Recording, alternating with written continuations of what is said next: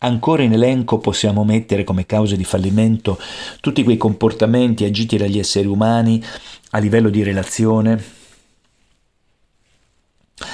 eh, come arroganza, saccenza, passività, mh, mm, conflittualità, mh, mm, maleducazione, che sono comportamenti che alcuni agiscono e che non aiutano, in senso ampio producono distonie relazionali, quindi non possono facilitare il processo della squadra. Manca una sintonia fra i giocatori, non c'è clima relazionale, non c'è spogliatoio come si direbbe, cioè non c'è affiatamento e l'affiatamento lo si consegue allenandosi, stando insieme, frequentando gli allenamenti, per cui Ecco perché 3-4 volte alla settimana, a seconda del tipo di sport, eh, gli atleti stanno insieme per creare quell'affiatamento che aiuta poi in determinati momenti delle, della, della, partita, perché è durante la gara che si vede quanto la squadra è ben amalgamata e affiatata. E l'allenamento serve per rendere queste prestazioni poi di eccellenza. Un altro motivo per cui eh, si rischia il fallimento di una squadra è la mancanza di un leader inteso sia il leader all'interno della squadra, perché ci sono leader naturali che nascono all'interno delle, delle, squadre, perché la persona ha quella leadership verso un certo tipo di attività e poi c'è il leader deputato tale, il capitano, c'è l'allenatore, quindi il leader inteso come anche allenatore, che può più o meno essere un coach capace di amalgamare, gestire, potenziare le persone oppure limitarle e metterle in situazioni di distonia fra loro, quindi non riesce a creare spogliatori spogliatoio, potrebbe avere buone e ottime conoscenze tecniche, ma non è capace di stare con le persone. Questa è una delle cause di fallimento.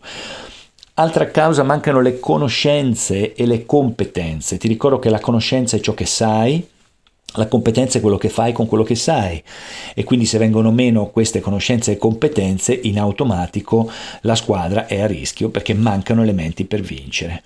Ci si allena poco, ci si prepara poco, poca cura dei particolari. Si lascia andare, va bene uguale, non va mai bene uguale, di che stiamo parlando? O va fatto in un certo modo oppure non funziona, è a rischio.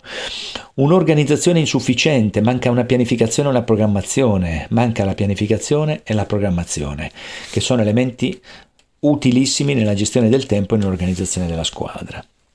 Non sono chiari i ruoli, chi fa che cosa.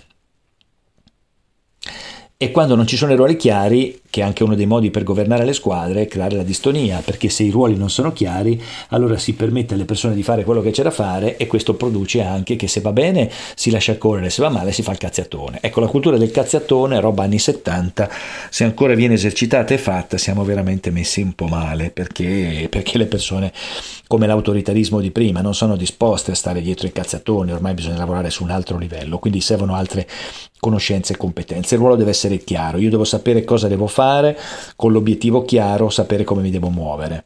Le regole, poche, chiare, ben definite e condivise. Senza regole non c'è possibilità di evolversi, perché l'anarchia, l'hai visto, è molto piacevole immaginare di fare che cacchio vuoi, ma siccome fa che cacchio vuole anche quell'altro, se quello che vuole fare l'altro non coincide con quello che vuoi fare tu, è finito. Dopo il più violento, il più aggressivo, il più maleducato, il più arrogante, eh, vince sul più debole. Eh, ma allora ragazzi è un'eliminazione diretta, allora torniamo eh, ai tempi dei barbari e buonanotte, ci ammazziamo tutti gli uni con gli altri e finisce lì. Quindi l'obiettivo è una regola, poi va condivisa, va analizzata, va ascoltato che cosa le persone pensano rispetto a quella regola e si cerca la miglior regola possibile per la maggior parte delle persone comunque non tutti saranno sempre contenti, ma la regola va funzionale, va costruita perché sia funzionale per l'obiettivo. È l'obiettivo che governa la nostra vita nella squadra, è l'obiettivo che governa il comportamento, non è la soggettività dei singoli, se no siamo finiti. Allora la squadra la fa uno solo, no, la squadra è fatta da più di uno e tutti devono andare verso un obiettivo comune.